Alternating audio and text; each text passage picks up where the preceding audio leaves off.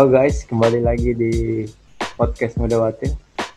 Kita harus so asik gitu nggak sih biar play numbernya naikin? Mungkin juga. Atau Anda sudah murtad tadi nggak pakai Assalamualaikum biasanya? Enggak, ngecek doang. Ini baru nih. Eh, Assalamualaikum warahmatullahi wabarakatuh. Iya. Sejahtera semuanya.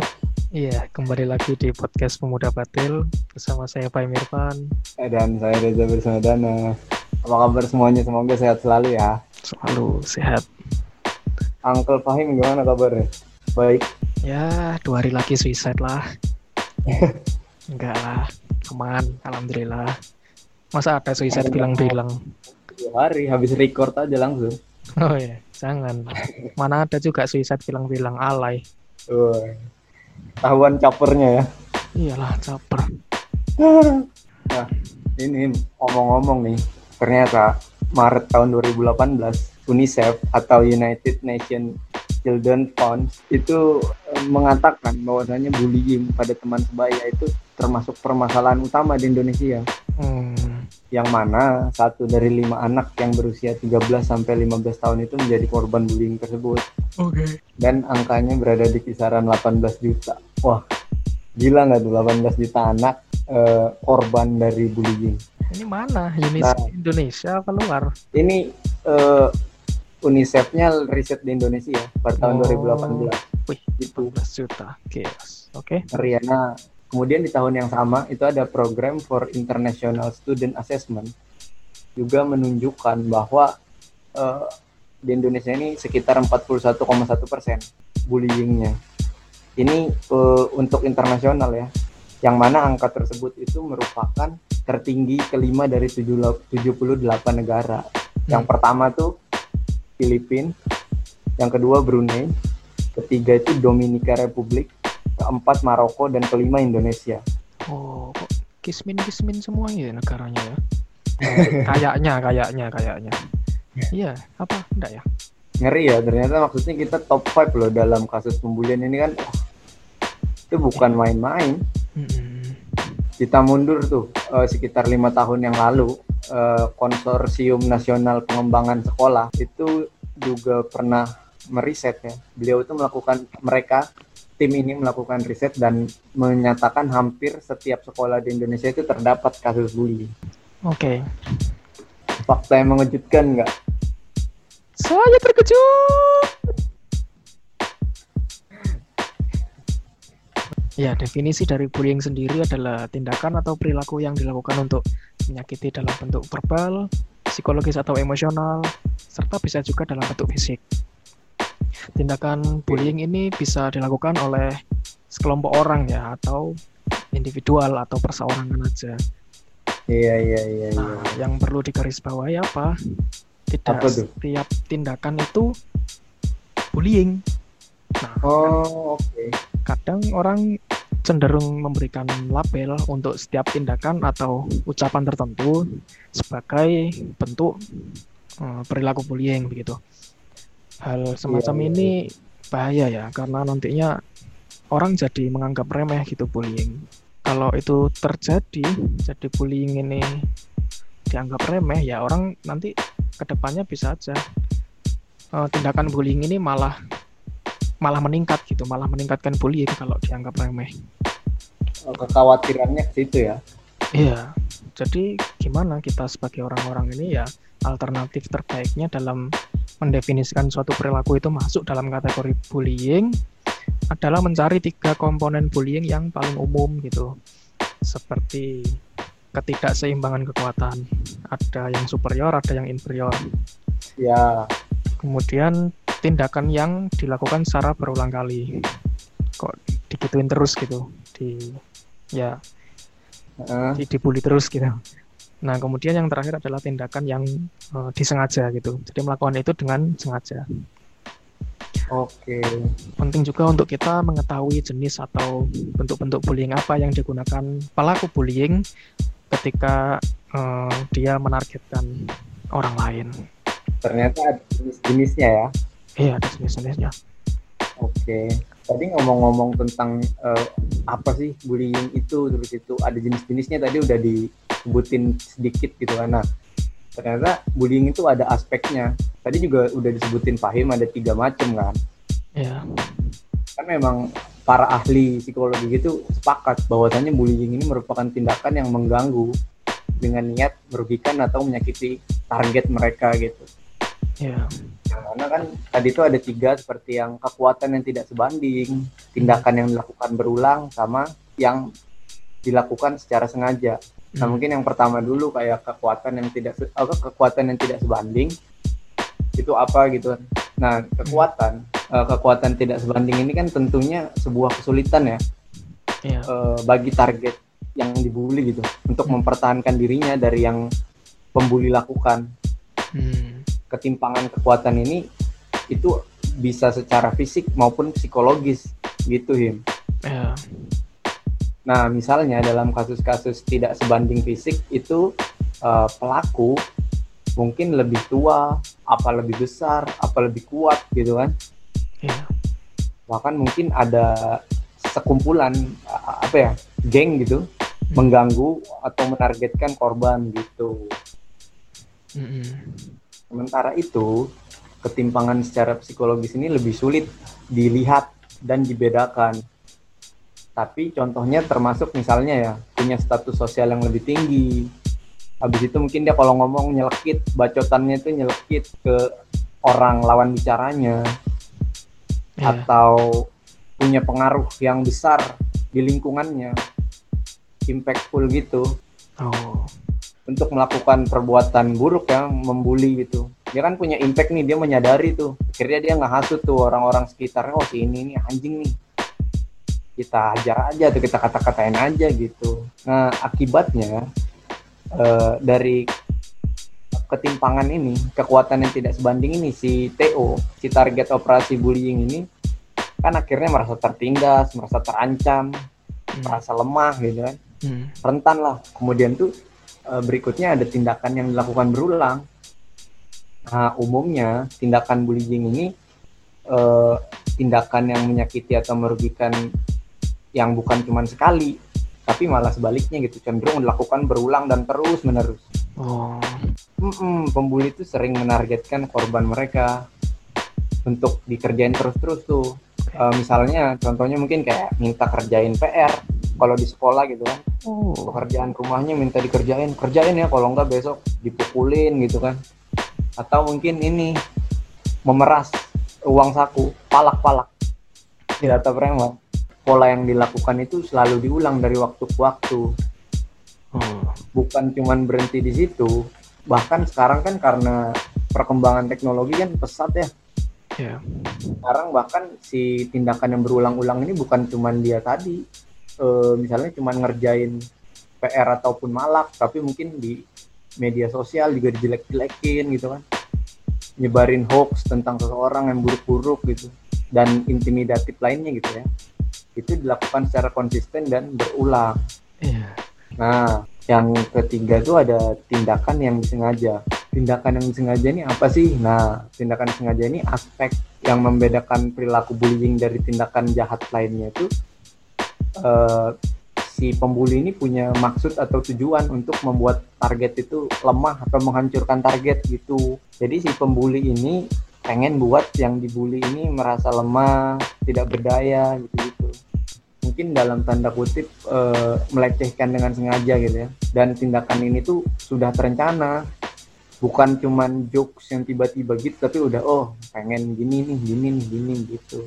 Nah akibatnya dari ini itu cukup ngeri juga karena bisa membuat si korban bullying ini merasa malu kesal takut sedih atau bahkan marah gitu kan selain itu eh, selain itu mungkin kalau misalnya anak sekolahan nih si orang yang dibully, target yang dibully ini mungkin bakal muncul tuh ntar kayak ah males sekolah lah, ntar di sekolah dikatain atau dipukulin gitu-gitu. Kan lumayan ngeri ya. ya bahaya Eh, gimana Him? Pernah punya pengalaman gak sih dengan bullying ini? Mungkin jadi pembuli atau yang dibully gitu-gitu? Hmm, sepanjang hidup pernah nggak sih? ya dua-duanya pernah sih kayaknya. Oh gitu ya, pernah ada di dua spektrum tersebut gitu ya? Iya jadi pembu eh kalau dibullying eh kalau dibully iya pernah. Cuman kalau jadi pembuli ini nggak tahu ya mungkin aku nganggapnya jokes karena tidak ada maksud untuk menyakiti. Oh gitu. Tapi berlangsung terus menerus nggak iya. Yang yang aku bully menangis sih mungkin masuk bullying sih, tapi aku nggak sadar. Ya. iya ya kilaf mungkin dulu kan waktunya masih remaja juga di kalau Iya, iya, bullying benar, benar. sih dari SD bahkan aku itu dapat bullying nah gimana tuh kisahnya? Selama SD itu ada berapa tahun ya SD kita? Tiga tahun enggak ya? Enam ya? Enam lah. Enam Enam tahun. lah. enam tahun tuh Iya. aku saya enam tahun anda mungkin 8 tahun waktu itu. Enggak lah kan naik kelas terus. Oh naik kelas terus ya. Enam tahun penuh dibully secara tidak sadar. Tak oh kirain gitu. ini adalah bentuk suatu salah satu sosial atau komunikasi itu seperti ini. Oh, ternyata semakin besar. Oh, dulu aku dibully. Fuck. baru gitu. Kalau sedihnya ya baru tahu waktu aku tahu bahwasanya aku dibully yaitu waktu aku udah besar, udah tahu pembulian itu apa. Cuman kalau diinget-inget pembulian yang paling aku kesel, sedih dan marah sampai nggak pengen sekolah itu ini sih apa di mungkin dikucilkan. Ada suatu waktu Hmm, kelas 6 SD udah. Kelas 6 SD waktu-waktu terakhir itu padahal waktu-waktu terakhir unas bang ini waktu aku butuh teman malahan dapatlah pembulian yang jenis. Bahkan saat itu ya saat, saat terakhir ya. Iya saat saat terakhir aku ah, aku mungkin jadi aduh cerita nggak ya? Kalau aku cerita berarti berdamai jadi ada satu teman yang aku akrab banget dan dia memang penguasa. Penguasa di sekolah itu atau ya penguasa di kelas lah mungkin. Aku akrab aku duduk di sampingnya bahkan menjadi orang kepercayaannya. Hidupku waduh. enak. Tangan kanannya ya. Tangan kanannya hidupku lumayan enak. Makanya eh, ada yang sebagian pembulian yang aku nggak rasakan itu mungkin dikala aku masih dekat atau menjadi tangan kanannya si penguasa ini. Kemudian suatu waktu tangan kanannya Big Smoke ya. Iya. Kemudian suatu waktu aku membuat kesalahan yang bahkan aku juga nggak sengaja yaitu cuman sepele. Tidak Apa menghi- tu- tidak menghiraukan dia manggil. Anjing goblok anjing. Anak SD kayak gitu. Dia manggil. Akibatnya apa? Akibatnya itu terekskursi aku tidak dikucilkan jadi aku lagi bermain dengan seseorang yang dibully. Iya iya iya. Dulu main sama siapa aja kan soalnya. Yang mau dibully mau nggak dibully. Aku mainan sama si dibully. Nah ternyata dia mengiranya aku lebih milih yang dibully ini daripada dia. Oh gitu. Jadi aku menarik menarik menarik. masukkan kelompok yang dibully. Tapi secara secara dikucilkan aja ya nggak nggak sampai pukul atau dipalak itu nggak sampai sih. Tapi lebih nggak Iya. enak gitu sih mungkin. fisik itu masih bisa ngelawan lah tapi kalau hati itu aduh nggak enak lah itu berangkat Hati sendiri ya. iya. Tiba-tiba itu aku pertama itu duduk di depan sama dia kemudian aku suruh pindah. Dia ganti aku ada di paling belakang sendiri tanpa teman wis. Kiri kananku nggak ada. Udah kayak kamar mayat tapi ya Eh, oh tempat isolasi penjara. Ya udah nggak ada yang ngomong sama aku nggak ada anu. Jadi susah nggak tahu. Aku waktu itu berbuat apa juga lupa sih. Mungkin diem aja. Oh jadi intinya cuman momen itu ya dia merasa kayak eh, tidak dianggap teman ya? Akibatnya Eh, gitu doang. jauhin Iya. ngeri juga sih. Ya itu ber- lumayan berdampak lah itu dalam self esteemku itu waktu aku beranjak ke SMP itu wah gila lah. Susah. Itu waktu butuh-butuhnya itu unas gitu kan. Gak ada temen gimana Iya, iya, iya. itu aja. Iya. Nah. kalau iya. pribadi sih ada kisah cukup menarik lah ya. Hmm. jadi saya itu dari kecil tuh eh, tidak pernah berada pada spektrum pembuli atau yang dibully gitu. Hmm. jadi nggak pernah kiri banget tapi nggak pernah kanan banget gitu. Selalu tengah-tengah karena kan eh, dasarnya saya malas ya sama pertikaian-pertikaian gitu lebih baik ngalah gitu kan. Iya. Tapi waktu SD ada kisah menarik tuh. Apa?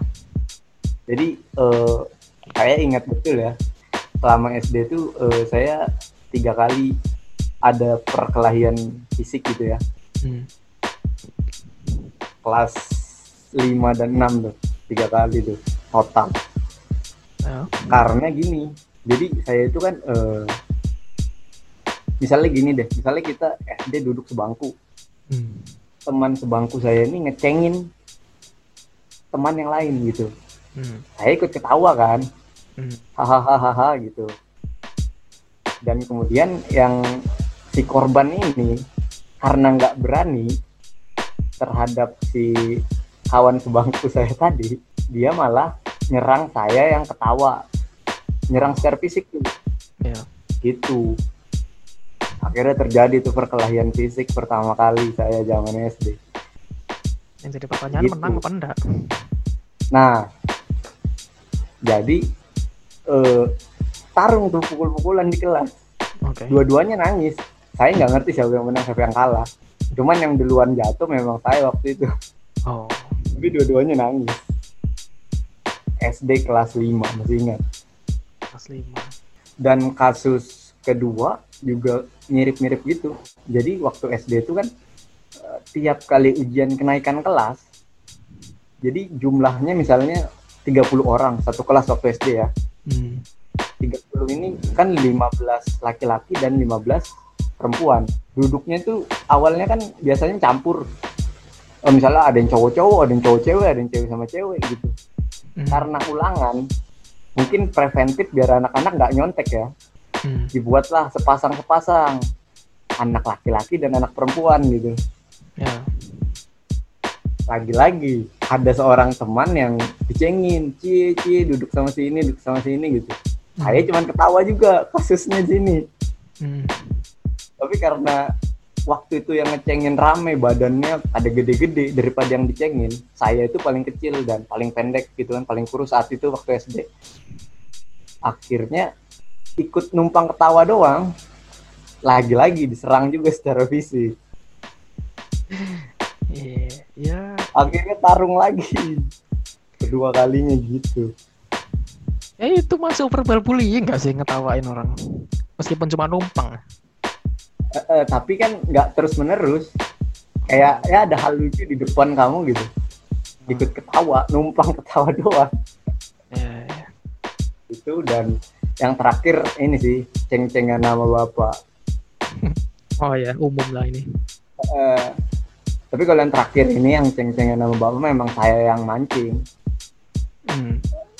terus dia bales bales-balesan akhirnya sampai adu jotos beneran tuh kelas 6 SD Iya, saking saking seringnya ceng-cengan nama bapak manggil kalau main ke rumahnya bapaknya anjing goblok. iya iya bener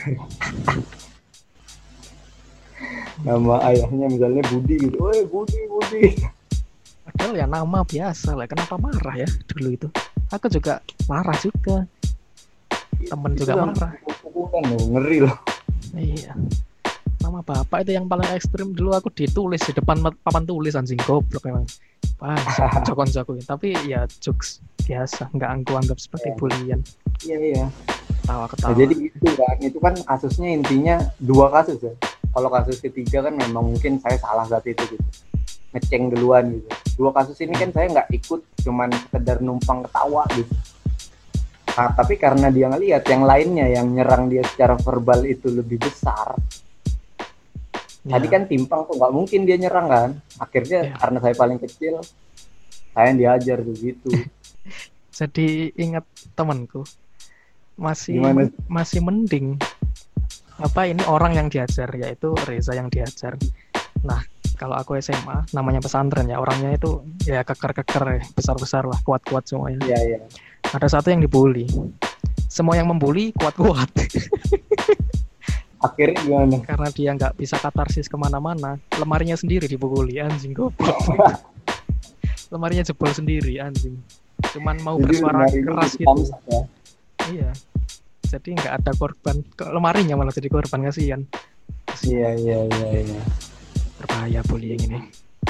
bahaya bahaya banget gitu makanya karena berdasarkan pengalaman nih dulu jadi saya kalau ada orang tuh atau sampai sekarang sih uh, kalau ada anak-anak dibully masih kecil gitu saya bilangin ya udah kalau ada yang berani bully-bully sampai main fisik lawan aja mau sepantaran kayak mau lebih gede kayak. Kalah menang urusan belakang penting maju dulu aja gitu. Iya. kurang kurang masuk lah kalau saya sama campaign-campaign lawan bullying. Soalnya menurut saya itu cuma menghindar. Kan kalau dari UNICEF tuh ada campaign itu ada enam poin gitu yang pertama jika kita memungkinkan katakan pada pembuli berhenti jika tidak segera jauhi yang Hmm. pertama yang kedua itu ceritakan pada orang tua atau guru yang ketiga berteman dengan orang yang membuat kamu merasa lebih baik berikutnya yang keempat jangan balas mereka yang membuatmu merasa sedih atau terancam Oh, yang kelima, simpan semua bukti yang membuat kita merasa tidak nyaman atau terpojok. nah, itu bagus. Nah, yang terakhir, eh, yang keenam, poin keenam, ini eh, kalau terjadi secara cyber, eh, gunakan fungsi privasi agar tidak terganggu. Jadi mungkin di blok atau di apa, di mute gitu si pembulinya gitu kan. Nah, tapi jujur, saya pribadi kurang cocok sih sama yang gitu-gitu. Kalau saya pokoknya lawan aja. Iya, setuju. Kalau sampai ada berani bully fisik ya ataupun mungkin verbal gitu soalnya Iya. kan ini kan yang enam poin ini semacam kita itu menghindari menghindari permasalahan ya bagus sih cuman kurang lah eh, bagus. Campaign campaign eh, Aku setuju Campaign- kalau kita campaign. ngelawan sih, emang ngelawan ya latihan bela diri, nguatin. Berdiri diri Ya, sendiri. nggak harus bela diri saya juga nggak ada basic bela diri lawan aja udah Ya, pokoknya ngelawan ya maksudnya paling enggak kalau kita bela diri kan Iya. enggak berani orang. Kalau untuk menghindari terjadinya apa ya sesuatu yang lebih besar gitu kan. Kan kalau saya tadi ngelawan akhirnya kan eh, pertikaian gitu. Maksudnya selama berapa bulan nggak tegur sapa gitu. Namanya anak SD kan. Satu kelas padahal tapi nggak saling tegur sapa gitu. Hmm. mungkin ada sampai 3-4 bulan gitu gitu kan. Nggak enak gitu. Nah mungkin untuk men- menghindari mempreventif hal-hal tersebut bisa sih ngikutin si campaign-campaignnya dari Hmm. UNICEF ini. Soalnya mana ya dilema. Kalau misalnya kita lapor guru atau orang tua gitu kadang menganggap remeh. Dan kalau memang nggak ditanggepin serius oleh guru atau orang tua, mereka ini juga nggak bisa menjaga kita 24 jam. Kita itu sekali Benar, kita benar. lapor, kita s- dicap sebagai pengadu. Nah, bullying yang dirasakan itu memang nggak fisik lagi, tapi verbalnya semakin gila. Kemudian Iya kita dikucilkan, kemudian kita di ya macam-macam lah. Yang lain itu semakin fisik mungkin, ya mungkin kita disekap, iya soalnya kita bakal dijauhin. Dia dikucilin, bakal digosipin, nyebarin kayak oh si ini oh, si ini ngadu-ngadu gak usah ditemenin gitu kan. Tambah parah kalau memang nggak dilawan sendiri itu nggak bisa bullying itu emang kita lawan sendiri sih.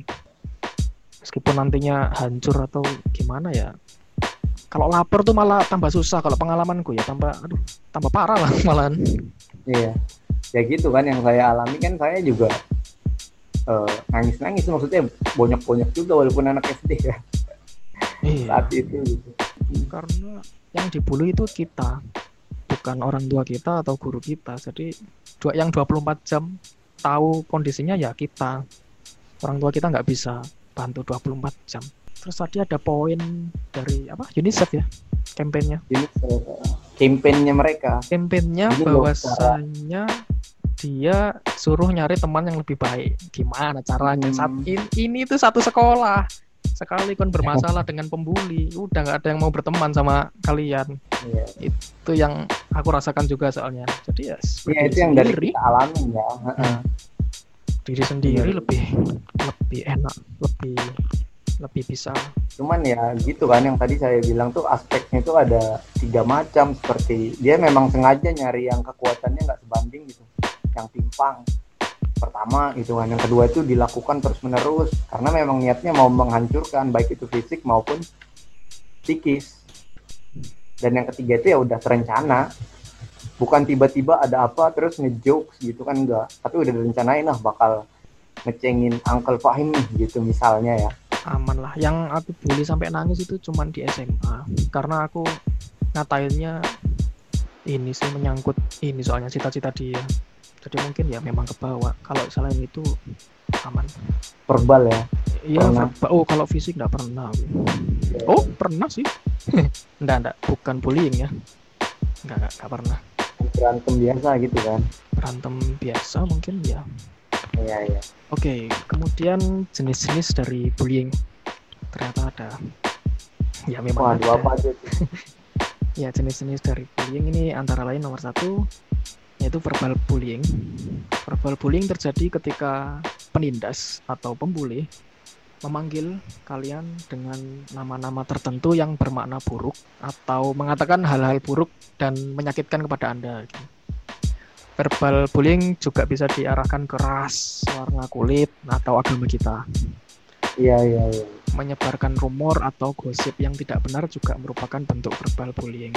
Kemudian yang kedua ada physical bullying. Ini adalah jenis bullying yang melibatkan segala hal yang berhubungan dengan sentuhan fisik yang tidak mengenakan, mulai dari mencabut rambut hingga meninju atau menendang. Kadang orang di sekitar kita itu ini berpikir bahwa eh, pembuli dan yang dibully ini hanya main-main. Dan terlihat Iya, iya, kayak iya. berteman biasa gitu. Ya main-main lah anak-anak biasa atau remaja. Tapi ya itu terkadang karena yang dibully ini merasa terintimidasi kan makanya nggak berani melapor kalau itu pukulannya itu ternyata sakit gitu. Iya iya. Physical bullying ini kadang dikira orang-orang juga main-main biasa. Kemudian yang ketiga ada gestur bullying. Ini adalah jenis bullying di mana si penindas menatap Anda dengan cara yang mengintimidasi atau di mana mereka menggunakan gerakan mengancam ke arah Anda. Ya contohnya kayak apa? Dipelototin, digertak gitu. Ini ternyata, gertaknya sambel enggak Hah? gertaknya sambel gertak sambel apa nih? next next Ah, ini gertak kayak SMP sih. SMP ini zaman zaman gangster gangster memang aku anjing cuk. Apa kalau lewat gitu kakinya di gitu. untuk menakutin. Anjing ternyata bullying set. biasanya kalau manggil orang kasar wow ya kalau temen sih enggak kan. Kalau kalau enggak mungkin adik kelas mau dipalakin gitu oh berani kon Mungkin masuk ya. sini sini kamu. Mungkin masuk ya. Kemudian yang selanjutnya ada exclusion bullying ini adalah jenis bullying di mana pelaku bullying mengisolasi korban dan membiarkan mereka keluar dalam berbagai macam hal. Jadi semisal mungkin kita ditinggal sendirian saat waktunya makan siang. Karena pelaku bullying ingin Iya, iya. memastikan bahwa hanya sedikit orang yang akan berbicara kepada kita gitu. Ini sih yang anjing banget sumpah yang bullying jenis kayak gini nih. Ini ngebully tapi ngajak orang lain anjing. Jadi eh, pembuli kadang itu ngomong sama sekelas atau siapa pun yang berteman sama si X ini yang kalau siapa pun yang berteman atau eh, ngobrol sama dia itu nanti bakal dibully juga. Lah kan ya opo pak nah ini yang tadi itu yang dia punya impact sosial yang besar dan dia sadar akan itu akhirnya dia ngajak-ngajak orang. Ini wah gila sih aku ya pernah kena juga ini emang gak enak banget lah rasanya ini ini bisa berdampak buruk pada kepercayaan dan harga diri kita Iya, iya. Anda kena yang gini usia berapa saat itu? kelas 6 SD usia berapa tuh itu kayak sedih banget nggak mau sekolah gitu kayak 11 tahun lah, 11 12 tahun. Umumnya, mungkin Anda saat kelas 6 SD 15 tahun ya. enggak lah 17 Oh. 17 ya. iya itu kayak ya Allah hati itu males beneran males sekolah itu males sekolah males ngobrol sama siapa pun. Ah, apa nggak ada nggak ada orang yang ngobrol sama aku gitu loh anjing gak enak lah rasanya. Itu masih kecil ya belum maksudnya ya gimana pak? Masih kecil tuh nggak bisa nggak memiliki identitas Pikiran gitu panjang. ya Heeh. maksudnya ya udah kon berselisih sama aku ayo. Nah kalau sekarang sih gitu mikirnya kan kalau dulu mah gimana namanya anak kecil kan ini aduh mana sekolah gini gini jadi kayak Iya benar benar benar. Akhirnya kan sampai impactnya ke situ kayak aduh aku sekolah juga nanti juga nggak ada temennya ngapain mending di rumah? Gitu kan main PS gitu. iya di kelas 6 tersebut adalah masa-masa sekolahku yang paling lama. Ingin cepat selesai tapi ma- tapi malah lama gitu. Waktunya itu berjalan lama. Kalau biasanya kan kita main-main terus SD ini Iya, nggak iya. nggak ada yang diajak main gimana? Aku duduk aja kan wow wow makan sendiri Momen tersuram ya. tersuram lah cuman ya udah berdamai mungkin namanya Oh. gitu. Terus ya gimana emang dulu cupu, Mantap mantap. dulu cupu ya nggak ada ngajarin kuat atau kendel apa kendel itu berani kayak sekarang gitu.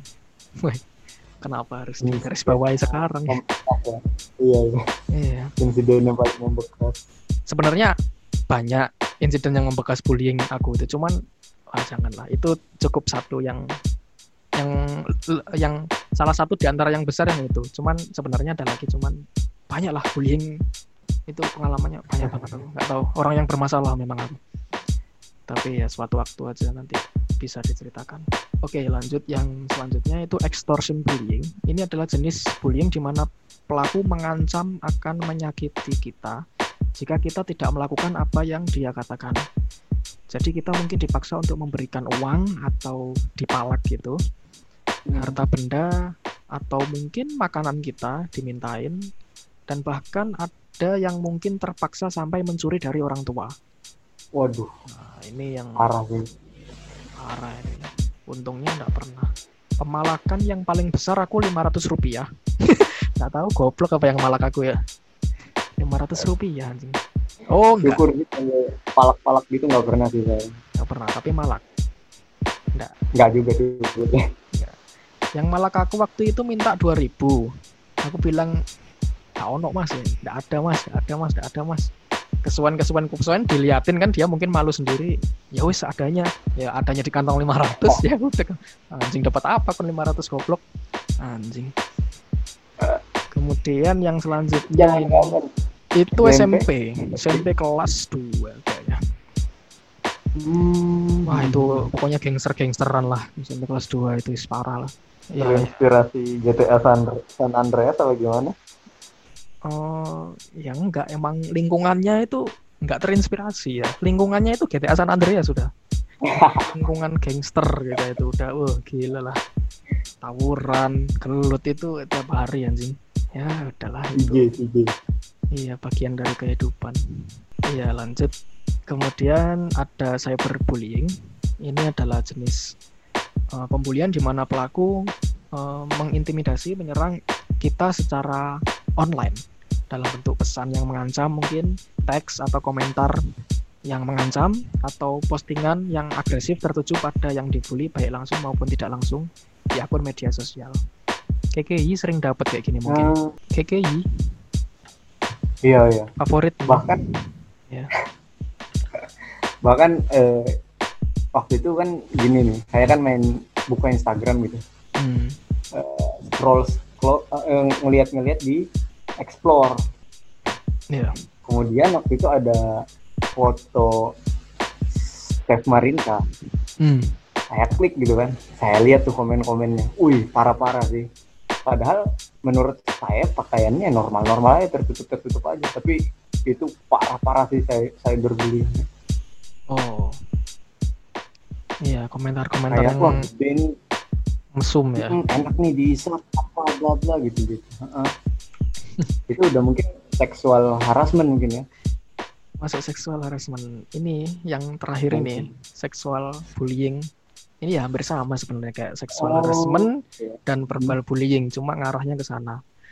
iya iya iya Jadi seksual bullying dapat melibatkan komentar, gerakan, tindakan atau eh, perhatian yang dimaksudkan untuk melukai, menyinggung atau mengintimidasi orang lain secara seksual.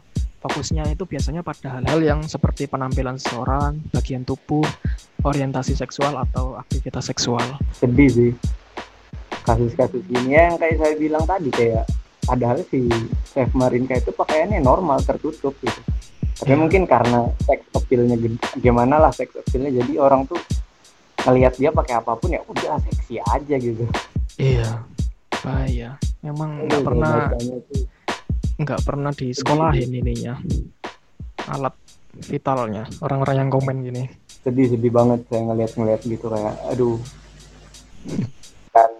saya lihat itu kan kayak ya anak-anak muda dan waduh ngeri lah pokoknya. Jadi tadi totalnya ada enam macam ini ya. Hmm, jenis-jenis dari bullying ini. Ya, nah berikutnya itu ada dampak dari bullying.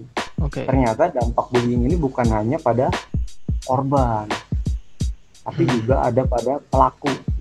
Mungkin kalau kayak pertama gitu kita bakal eh, korban bullying ini eh, bakalan punya pengaruh yang buruk ya jelas gitu terhadap fisik maupun mentalnya dia karena dia dibully gitu kan.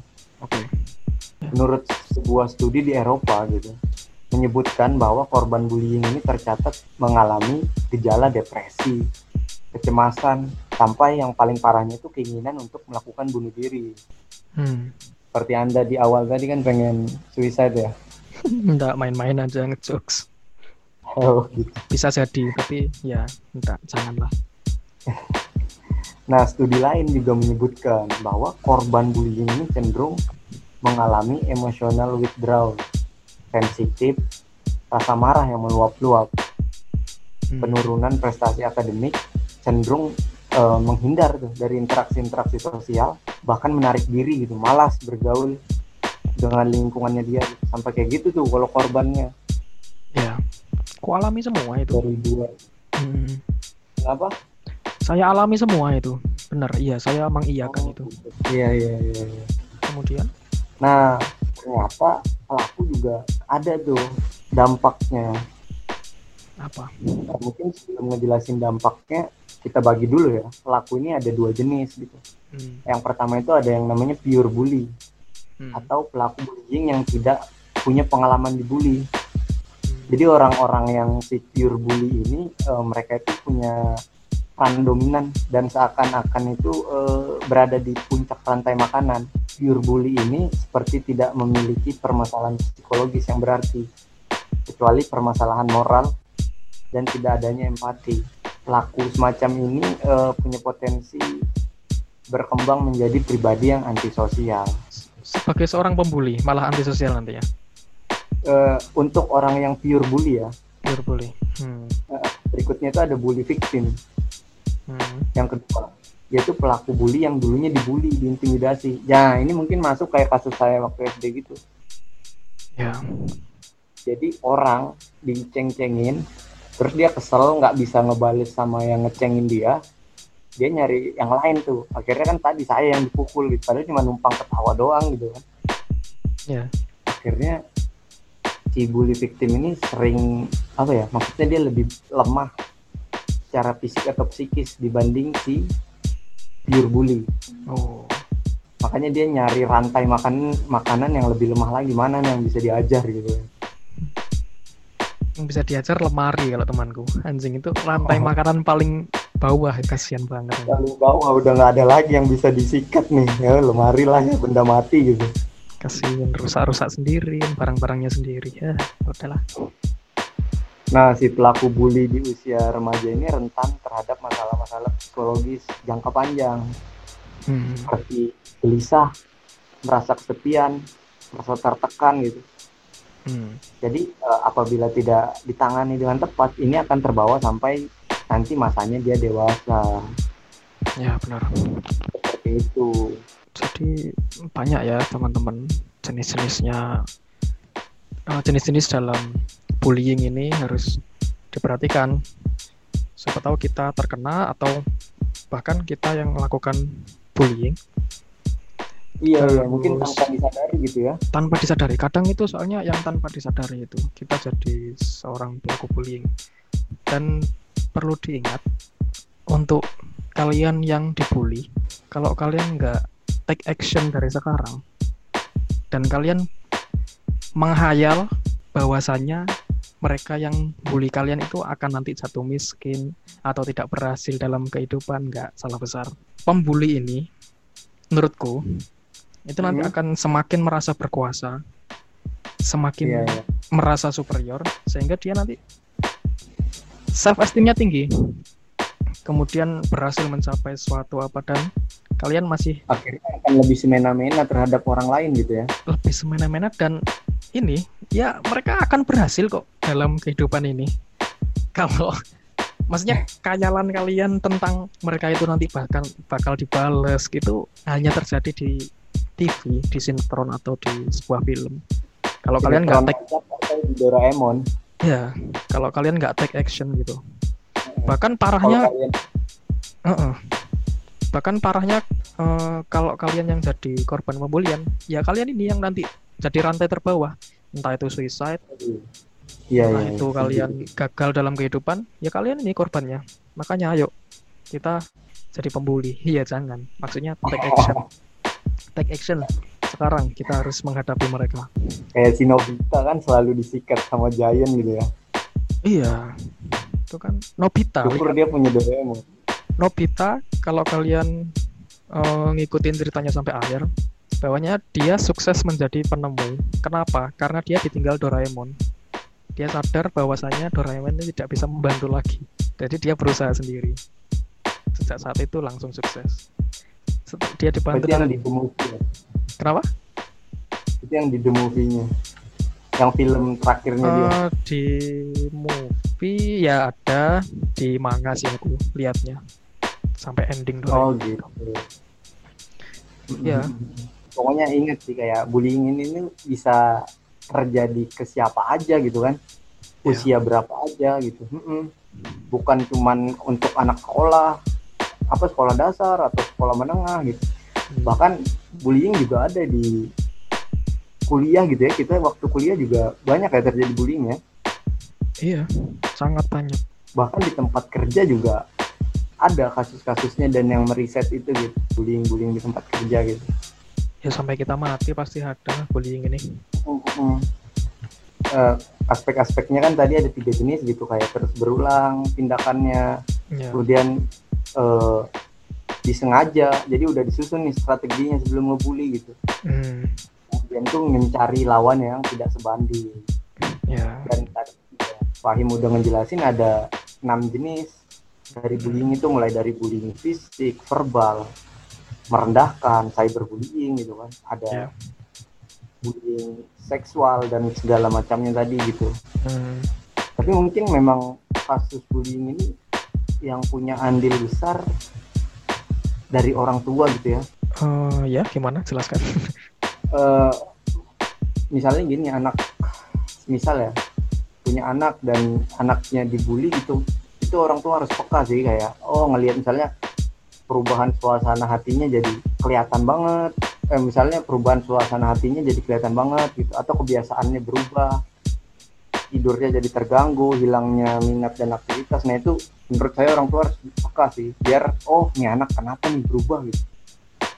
Itu kan kita harus take action juga soalnya kadang anak SD TK gitu atau SMP gitu kan nggak mau ngomong gitu kayak mah pak aku dibully di sekolah gitu kan Iya, nggak bakal ngomong juga. iya makanya itu juga mungkin sebagai orang tua yang bijak Iya. peka sih.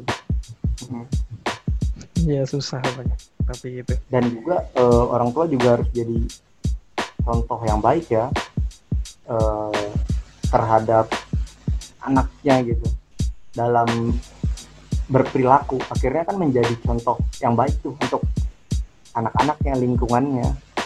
Jadi si anak ini eh, tidak akan membuli ataupun dibully gitu. Maksudnya orang tua itu punya andil yang gede terhadap tingkah pola yang dilakukan oleh anak gitu.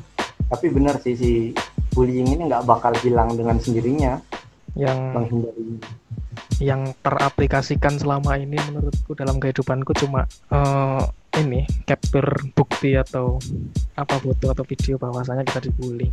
Kalau yang lain artinya lebih ke cyber ya enggak, ya kan kalau kita verbal bullying atau ini kan bisa direkam video. oh iya iya iya, iya. Verbal bullying meskipun di blog di mute tuh aduh. tapi eh, seingat saya ya Ya. sekitar Januari kemarin itu ada loh anak SMP yang loncat dari lantai 4 sekolahnya gitu salah satu SMP negeri di DKI Jakarta dia loncat tuh di lantai 4 wafat akhirnya karena dia dibully melulu di sekolahannya dia Iya iya. Gimana terusan makanya kayak gitu ngeri banget tuh kasusnya uh. kita akan Oh, sama. datang. Hmm. Sekarang juga awal tahun ada anak-anak penjual gorengan yang diberhentiin sama orang terus dibully-bully sampai didorong gitu sampai dagangannya itu berhamburan. Dia pedagang gorengan yang jalan gitu. Oh iya, Itu sempat rame juga tuh. udah ditangkap loh, ya kan? Udah ditangkap ya? Udah ditangkap. Jadi Anda sekarang di kantor polisi. Enggak lah. Udah Oh. di sel, udah di sel gimana? Oh bukan ya ya ya. Udah di selnya langsung. Cuman nih minjem telepon sipir Oh, aja. Pembulian kalau di Indonesia ini ini Pak, Dianggap sebelah mata ya. Ini ada ada. Aku berusaha menggunakan sudut pandang yang lain ya. Eh, yang dibully ini emang ngeselin. Hmm, ada yang kayak gitu. Yang dibully ini ngeselin nanti suka aneh-aneh atau ya nyusahin lah pokoknya nyusahin. Sehingga dia dibully. Nah ini gimana ya? Apa tetap yang salah pembuli? Apa gimana ya? Ya kalau dari kasus-kasusnya pasti yang salah si pembuli. salahnya si pembuli. Padahal dia ini mangkelin gitu loh kayak nih siapa dulu yang didatangin Atta Halilintar di rumah sakit karena dia dibully tahu. kurang tahu, kurang tahu pak. Adalah Hmm. kasusnya seperti itu gitu. didatengin Ria Ricis gitu. Nah, dia ini ternyata ngata-ngatain sama orang tuanya temennya. Makanya dibully. Di maksudnya ya salah sih jadi pembulinya. ya, Hah? memancing daer keruh ya. Jadi dia dulu mancing, akhirnya dia diserang, Nah, baru tuh dia bilang, saya dibully nih, gini gini gitu ya. nah, cuman waktu dia dibully keras maksudnya ya sampai fisik itu salahnya. Cuman kalau kesehariannya dia ngeselin, dia suka ngolok-ngolok orang tua. Nah, gimana? Memancing pembuli sendiri Anda. Waduh. Susah. Tapi memang usia-usia teenagers gitu riskan sih sama kasus-kasus ini. Kadang juga rancu, seperti yang Anda bilang tuh yang salah siapa, yang benar siapa gitu. Cuman baiknya, saya pribadi ngeliatnya eh, kita lebih baik menghindari hal-hal tersebut gitu. Karena kan kalau udah ada tragedi, itu membekas dan itu berpengaruh sepanjang hidup seorang gitu, bisa menghancurkan dia. Kan tadi kayak si anak SMP loncat dari lantai 4 gitu, anak SMP loh Iya. loncat dari lantai 4 gedung itu kan wah Ya, paling nggak enak emang yang kita udah berpengaruh ke psikis gitu sih. Wah, nggak enak. iya iya itu kan pasti karena sudah terjadi begitu tiap waktu terulang-ulang akhirnya kayak aduh aku udah begini Jin. Iya. merasa marah dan ditinggalkan gitu kan ada siapa lagi nih gitu akhirnya dia memutuskan untuk loncat ya sih pokoknya itu sih saran saya kalau eh, adik-adik kakak-kakak kawan-kawan semuanya kalau bisa ya hindarilah bullying gitu kan karena memang impactnya parah banget ke depannya Iya. dan kalau ada orang yang kena bully mungkin lagi kita bisa menolong membantu ya ditolong dibantu gitu. Tidak bakal ada. Nanti ikut dibully soalnya. Stand out for yourself, please. Itu saranku lah. Stand out for yourself. ya ya cuman kalau kasus pribadi saya gitu sih yang waktu itu waktu SD badannya itu yang mukul saya itu waduh Besar. banget gitu. Iya. tapi saya waktu itu kayak ah gak ada pilihan nih selain tidak dilawan gitu Iya, ya itu doang lah. kalau bisa minjam kutipannya Ernest Hemingway kan dia pernah bilang bilangnya kalau pria itu mungkin bisa kalah tapi tidak hancur Oh, kayak gitu kan bisa bisa. Masuk. tapi SD nggak mikir ke situ sih pokoknya waktu itu cuman ah dipukul ya gimana caranya pukul balik. Soalnya kalau enggak besok besok pasti kita dipukul lagi. Sasaran empuk gitu. Sama-sama nangis. Cuman ya akhirnya kan besoknya cuman nggak tegur sapa selama berapa bulan gitu. Tapi udah nggak ada lagi yang berani. Nah, selesai kan masalahnya. Daripada lapar, ada. itu berdasarkan pengalaman pribadi kita ya. Maksudnya orang kan dalam menyelesaikan masalah tuh masing-masing Hmm. punya cara tersendiri. Dan kalau saya bisa merekomendasikan mungkin ya lebih baik menghindar sih Maksudnya- lah, menghindar salah. jangan selesaikan baik-baik aja jangan sampai Itu dunia fantasi itu udah ada gitu. jangan sampai ini gitu apa perpecahan Wah gila sih. Soalnya membuli ini orang membuli ini soalnya ngajak orang lain gitu. iya iya sih. Mau nyari Banyak. temen ya teman kita itu satu kelas dan satu sekolah itu sama-sama dengan berteman dengan si pembuli ini gitu. Mau lapor ya tambah parah. Benar, benar. ada yang seperti itu gitu Mm. mungkin eh, tentang pembulian itu gitu ya, yang bisa kita bagikan gitu ya Hmm. dari pengalaman dan dari psikologisnya gimana gitu ya Iya, mungkin Uncle Faim ada mau tambahin lagi sudah cukup. cukup ya Ya. oke deh kalau gitu kami berdua pamit undur diri Eh, pokoknya apa pun yang terjadi jangan pernah lah ya menyebarkan perdamaian di mana pun kalian berada. Saran dan masukannya juga makasih banyak ya. Ya, ya, tema-temanya ada yang berapa kemarin ngasih tema bahas ini dong bahas itu dong gitu. Semuanya kita tampung. Terima kasih banyak